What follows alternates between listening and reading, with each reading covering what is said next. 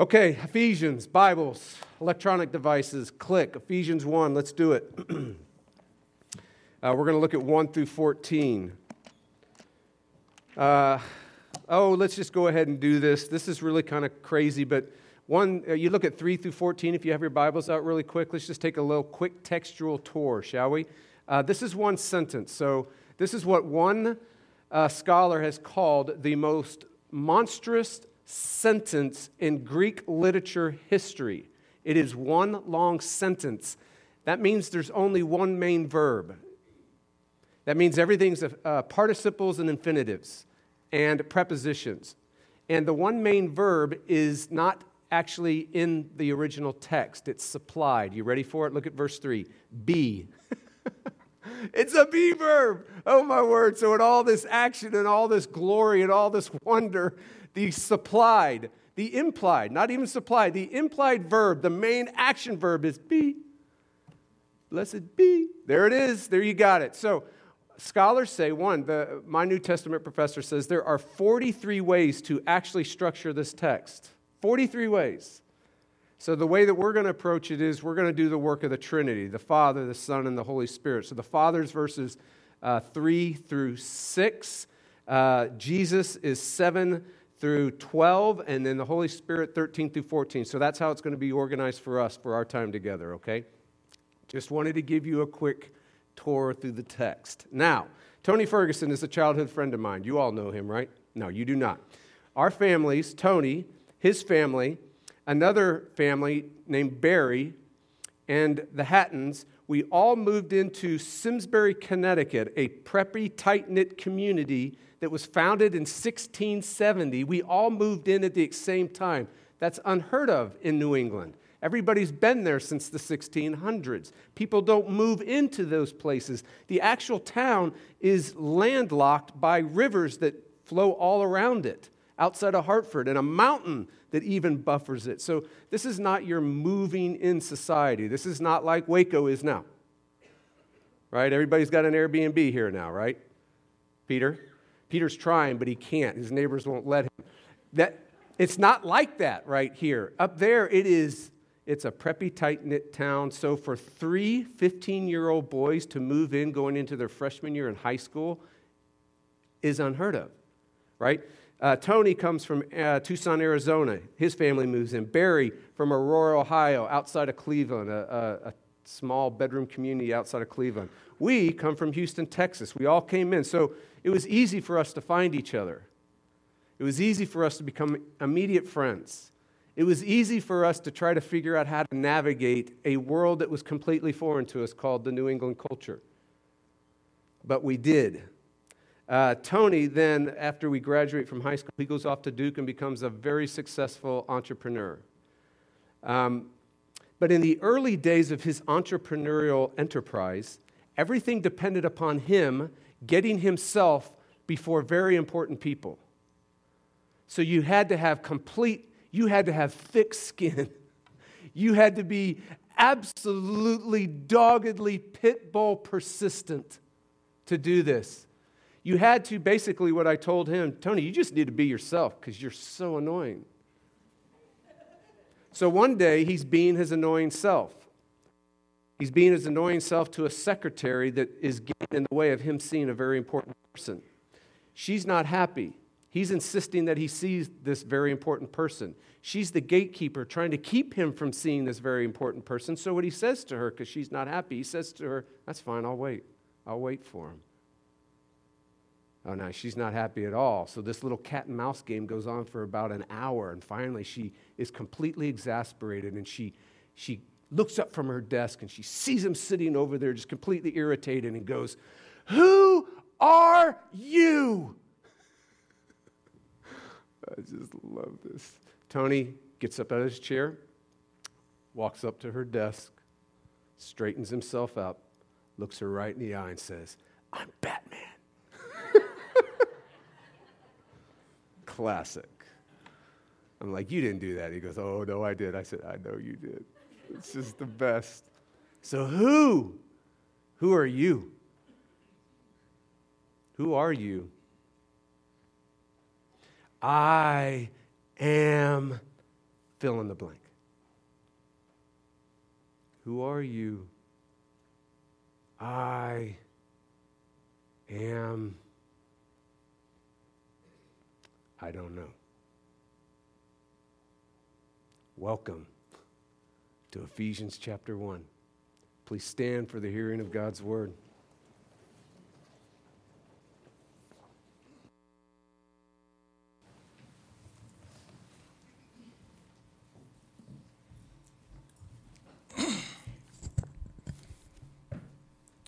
Ephesians 1, verses 1 through 14. An apostle of Christ Jesus by the will of God, to the saints who are in Ephesus and are faithful in Christ Jesus. Grace to you and peace from God our Father and the Lord Jesus Christ. Blessed be the God and Father of our Lord Jesus Christ, who has blessed us in Christ with every spiritual blessing in the heavenly places, even as he chose us in him before the foundation of the world that we should be holy and blameless before Him.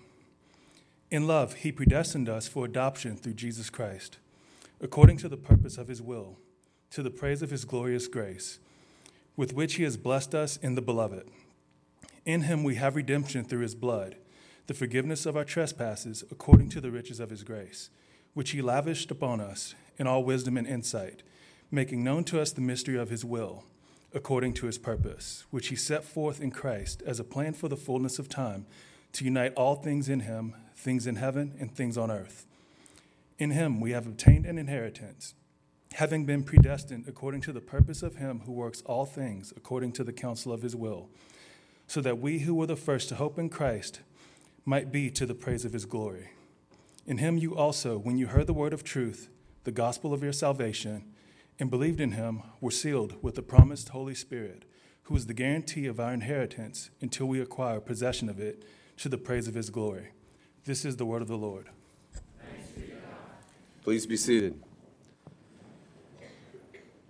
So, Lord, we thank you for the wonder of this passage. We thank you for the textural terrain of this passage. We thank you for its contours, its, its heights, its depths, all its twists and its turns it's dead ends, and it's, whoa, we're lost. Lord, this is a magnificent passage.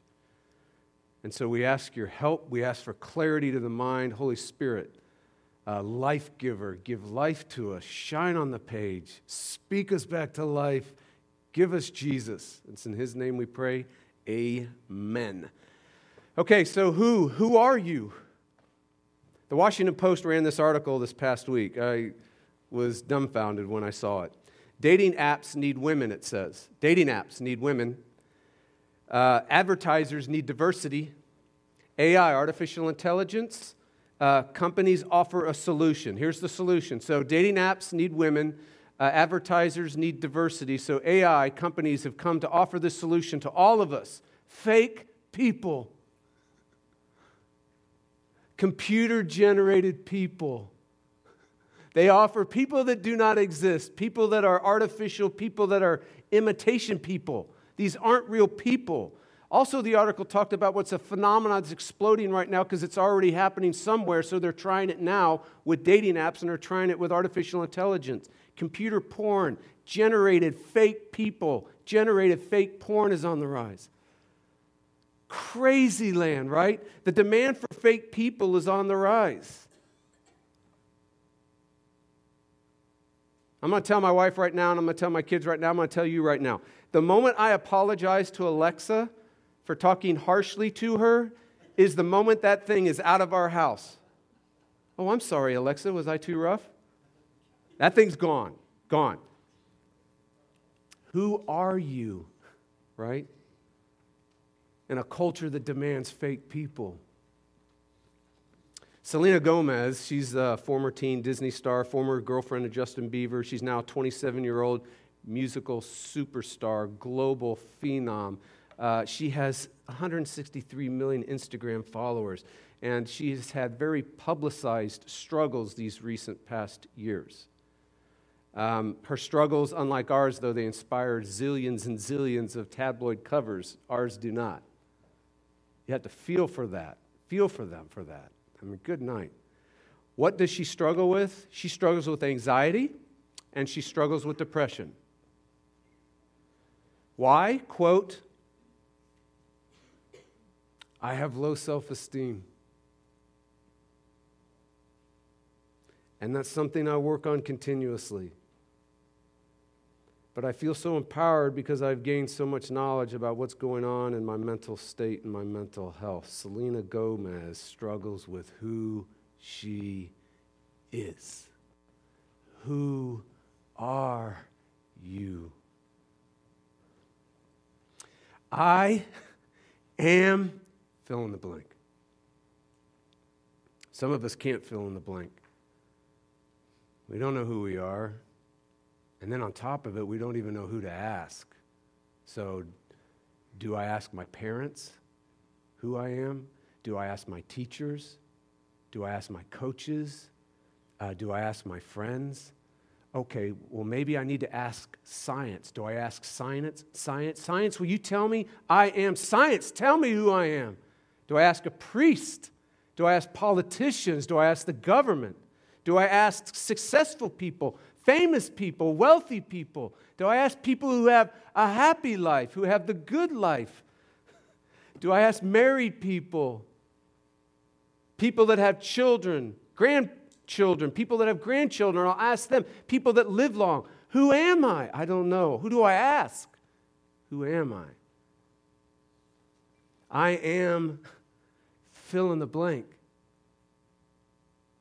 Some of us don't like what's been filled into the blank. And when you don't like what's filled in the blank, you turn on yourself. And you turn on yourself this way you start self loathing yourself, you start self hating, you start self. You have this voice in this conversation that's constantly self critical. You're in this hyper state of self consciousness. Child psychologist Dorothy Martin defines depression as a loss of stature in your own eyes. Sigmund Freud theorized that depression is this is the best definition of depression I've ever heard. He theorizes depression is anger turned inward.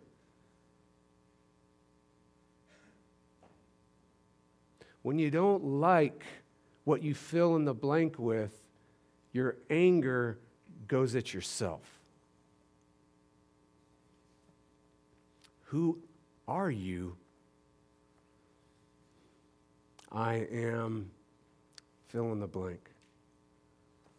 Some of us move from answer to answer. I am my performance. I'm my gifts, I'm my talents, my abilities. I am my achievements and my attainments. I am my sexuality. That's a big one today. I am. Who am I? I'm my sexuality. I'm my sexual orientation. That's who I most fundamentally am. I am my failure. I'm my sin. I'm my brokenness. I'm my shame. I'm I am the abuse that's been done to me. I am, for many of us, it's I am a good Christian. I am a good mother. I'm a good husband. I am um, a good professor. I am I'm a good professional. I am I am what people think of me. Children growing up are I am what my parents think of me. I am what boys think of me. And it's, this one is overlooked. We joke about it. There's all kinds of memes about it. We all kind of nod to it. But I don't really think we know how true it is. I am who likes me, follows me, stalks me, voyeurs me, is attracted to me, tags me on social media. Moving from answer to answer has one thing in common. Do you know what the one thing in common is? When we, I am fill in the blank, and we go from answer to answer, it has all of these things have one thing in common. Who are you? Here's what we have in common I am who I say I am. Who I say I am. I want you to look at verse 3. Blessed be the God and Father of our Lord Jesus Christ, who's blessed us with Christ with every spiritual blessing in the heavenly places. So let's zero in on that, shall we? Who has blessed us in Christ with every spiritual blessing in the heavenly places.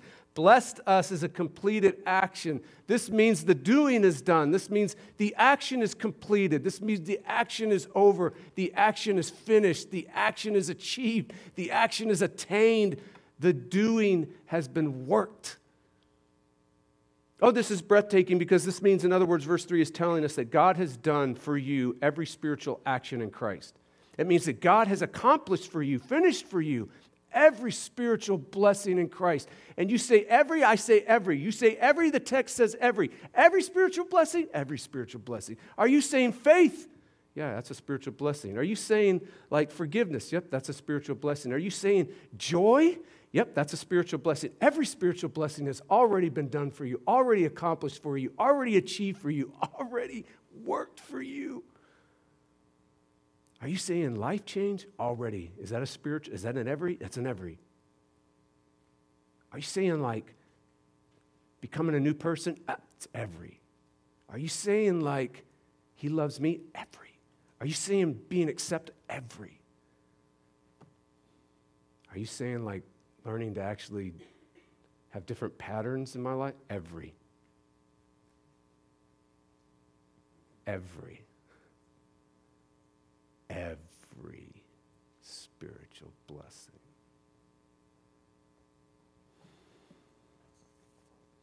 This means whoever we are, whoever we are, we haven't even answered that question yet. But whoever we are, this means whoever we are, it's settled.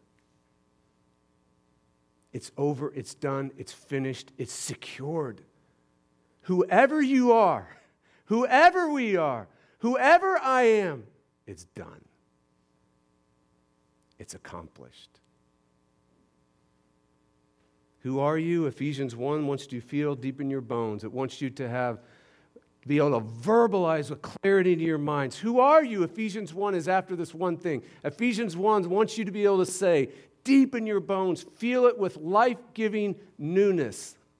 And to be able to go out these doors, to be able to go to your work, to be able to go to the dark places, to be able to wrestle with yourself, to be able to handle your relationships, to be able to tackle your careers, to be able to navigate the highs and lows of what people do to you, what circumstances do to you, to live life in this, in this world.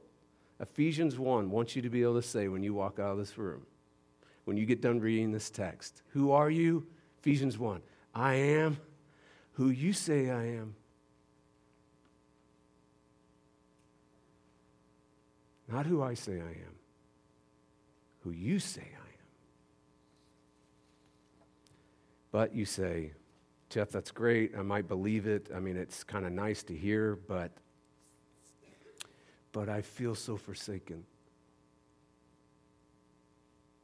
I feel forsaken by God. I feel forsaken by others. I feel forsaken by those who are supposed to love me. I feel forsaken by friends. I feel forsaken by myself. I feel forsaken by circumstances. I feel forsaken by life. I am, Jeff, forsaken. I want you to follow verse 3 into verse 4. Blessed be the God and Father of our Lord Jesus Christ, who has blessed us with every spiritual blessing in the heavenly places. But I feel forsaken. Yep. Verse 4 even as. Even as. Grammar. Even as. What? Even as. What? Even as he chose us in him before the foundation of the world. And to continue these electrifying words, look at verse 5. Even as, because the thought's still continuing, the grammar still continues, it still links. Even as he predestined us for adoption to himself as sons and daughters. Now, I know we all think these are Presbyterian cuss words, but actually, these are biblical words. These are Paul's words. These are breathtaking words. These are not scary words. These are not controversial words. These are beautiful words. Please hear me. Right now, what God is saying to you through these words of chosen and predestination, He's saying, You, who are you? Who are you? I am. He's saying, You're chosen, not forsaken. You're chosen, not forsaken. I am who you say I am. Chosen in verse 4, predestined in verse 5 means God chose you for himself. He chose you for himself. He chose you for himself. He didn't choose you to be better and do better. He didn't choose you to be a good mother and a good professor and a good professional. He didn't choose you to be important. He didn't choose you to be influential. He didn't choose you to be liked. He chose you for himself. For himself. Chosen and predestined are profoundly personal, they're intensely relational. He chose you to be, look at verse 4. He chose you to be he chose us. If you get to the end of verse 4, look what it says to be before Him in love. Now, you can either take that love and go with the participle chose, or you can go with the participle in verse 5, which is predestined. But either one are the same thing, so it doesn't matter. I choose to go with the first participle because only prepositional phrases like that happen after participles in this whole phrase. So the ESV takes it with predestined. I say they're wrong. The smart people like me go with verse 4. Look what he's saying. He chose us to be before him in love. Do you see what that means? This is unbelievable. So he chose you. He didn't forsake you, but he chose you to this end that you stand right now before him, surrounded, enveloped, and swallowed by his love. In other words, the love that the Father, the Son, and the Holy Spirit have in this intra Trinitarian dynamic that we have known nothing about goes public, and that he makes you and chooses you to be involved in it. So when you leave here, you're in his love. Well, I don't feel it. It doesn't matter. Who said your feelings are God? When you leave here, when you don't feel it, you're enveloped and swallowed and surrounded in His love. When you go to your relationships and you go to your family and you enter difficulties and you get up in the morning and you go to sleep, you're enveloped and surrounded before Him in love. He chose you for that.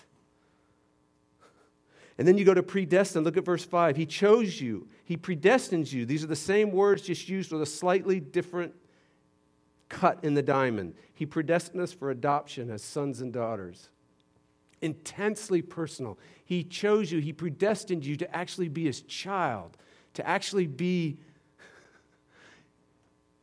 in a familial relationship with with this God? God chose you for himself. This is intensely personal. This is an intense love. It's so intense that he chose you for it. You remember the experience, don't you? I mean, I don't know. Do kids still play outside today? Every ball field, every pickup game, every uh, playground at school, you know what happens something's going to be played and they're going to now the teams are going to be divided up and you still might be scarred to it from this day where you know i pick susie says the best person at this game because everyone knows that the top talent of whatever game you're about to play is captain number one, and captain number one always gets to pick first. And then you hear, I pick Sam, because everyone knows that the second best person at whatever you're doing is always captain number two, and captain number two always picks second. But you're not Susie and you're not Sam. And then you're not Mary and you're not Mark. And then you're not Betsy and you're not Bartholomew. And then you're not Wyona and you're not Washington. You are forsaken.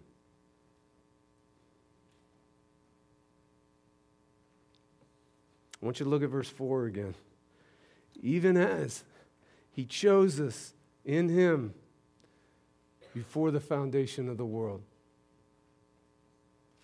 Before the foundation of the world means He chose you first.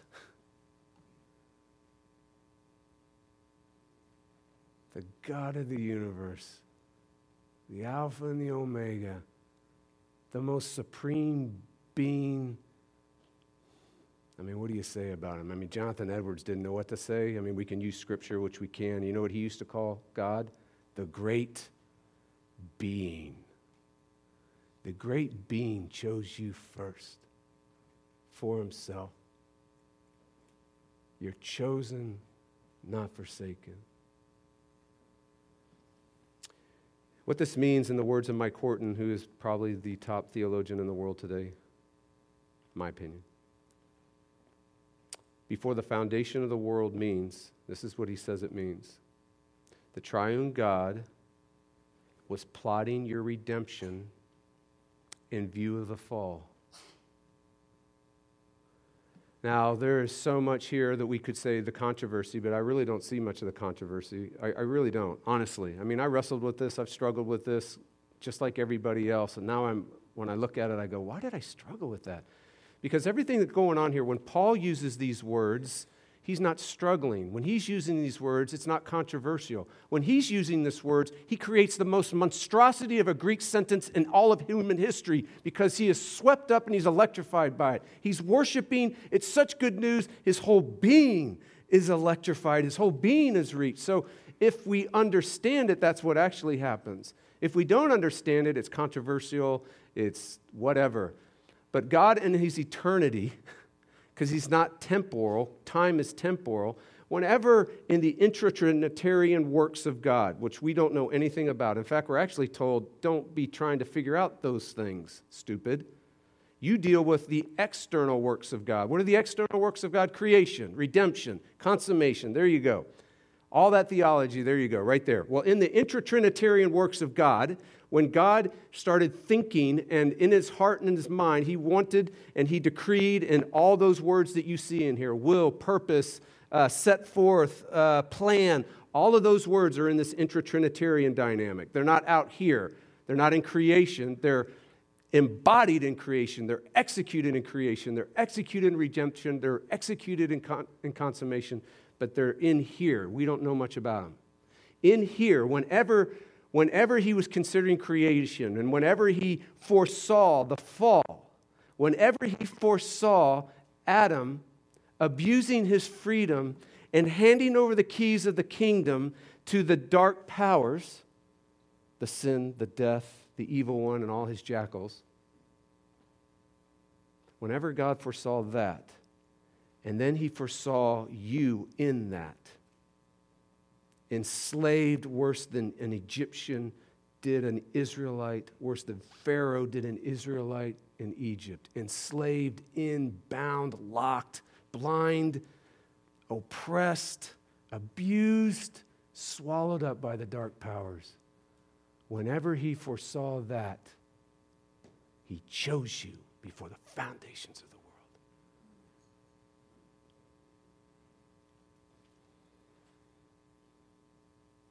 Wow. You are chosen, not forsaken. He didn't abandon you to the dark powers. He will not abandon you now to the dark powers. I am who you say I am chosen, not forsaken. But those of us that feel forsaken are like, yeah, yeah. But Jeff, the reason I feel forsaken is because I feel so broken. Isn't that interesting how those two always go together? I mean, we tend to think, oh, I just feel so forsaken, but we really need to push a little bit more. It's almost like this, and, and Brent knows this because I use this all the time. It's like weeds. You're, you're your painful emotions are like weeds in your mind and in your heart and in your life. And what we need to do is we need to not go, oh, that's a nice weed, and walk by it and let it just sting us and prick us and be uncomfortable for the rest of our life. We need to go up to it, grab it, and pull it up and see what its roots are. Pull it up by the root, because remember, if you don't pull up weeds by the root, what happens? You'll be pulling it the next day and the next day and the next day and the next day. And when you feel forsaken, you grab it by the root, you pull it up. The root is always because I feel so broken. They go together, always. Look at verse 4. Even as he chose us in him before the foundation of the world. Got that? Got that? But Jeff, I feel so forsaken. Yep, we, we just saw that. You feel it, but he chose you first before the foundation of the world. I know, I know, but I feel so broken. Okay, verse 4 continues that we should be holy and blameless before him in love. Oh my. That we should be holy. You know what holy means? That we should be perfect, that we should be pure, that we should be righteous, that we should be whole, that we should be complete, that we should be healed. In other words, you're not broken, you're finally, fully yourself. That we should be blameless. You know what this means? This means no defect, no flaw, no imperfection, no blemish, no shame. There's, there's no missing pieces in you. In other words, you're not broken. In other words, you're finally and fully yourself. You're finally enough. You're enough. That we should be holy and blameless before Him in love is, this is so important, it's present tense. This is not future tense. Most folks read this and go, yeah, yeah, well, you know, one day. One day I'll be finally before him and I'll be finally holy and finally blameless. And the tense here kills us because the tense says, right now. Right now. Wait, wait, wait. What do you mean? Right now, amidst your feelings, and not just your feelings, let's be honest. It's not just feelings of being unholy. You are unholy. It's not just feelings of blame. We are blameful. We are deeply flawed. We are immensely racked on the inside. Our relationships get wrecked because we're a wreck. I mean, and amidst all of that, this text is saying to you and me, what God is saying to you and me, right now, you are holy and blameless in Him. In Him. In Him. In him, in verse 4, look at it. He chose us in him before the foundation of the world that we should be holy and blameless. This means Jesus gives you, in his historical life that he lived on your behalf, and in his powerful resurrection that he did on our behalf, and then in his incredible ascension where he sat at the right hand of the throne of God. And we're going to see his breathtaking realities of what that means at the end of chapter 1. But when he did that, he gives you his holiness, his very own holiness, his very own perfection, his very own righteousness, his very own loving God perfectly all the days of his life in his thoughts and his feelings and his desires and his trusts and his loves, in his worship, in his relationships, in his actions, in how he did carpentry, how he handled creation, how he handled everybody. He loved God perfectly. He loved people perfectly. He was without blame. No flaw, no imperfection, no failure, no disobedience, no, unlike the original Adam, willfully abuses his freedom and lets the dark powers into the world. In fact, when he goes out into the wilderness, he confronts the dark powers and crushes their head.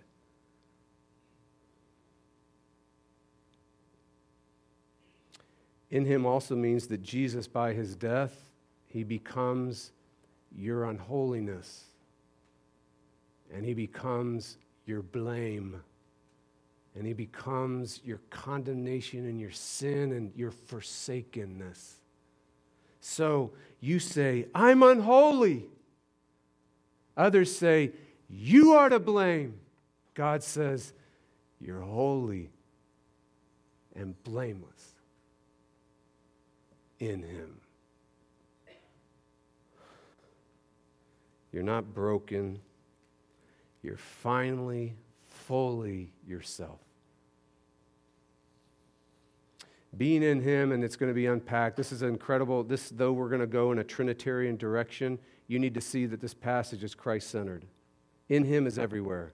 When it talks about the Father's work, it's always in Him. When it talks about the Holy Spirit, it's always in Him even the Father and the Son, I mean, the Father and the Spirit are Christ centered. It's unbelievable. Why? Because He's the final full Adam. He's you and me for us. So Being in him means whatever happened to Jesus. So, whatever happens to him when he lives this life and he dies this death, and whatever he does, whatever happens to him when he's justified and he's seated and he's resurrected and he's enthroned, whatever happens to him, guess what? Happens to you because you're in him. Because you've been blessed with every spiritual blessing in him in the heavenlies. So, we're just getting started, aren't we? Just getting started. Who are you? And then here's our first answer. And this is the first one. It's just verses four through six. Who are you? I am chosen, not forsaken. I am who you say I am.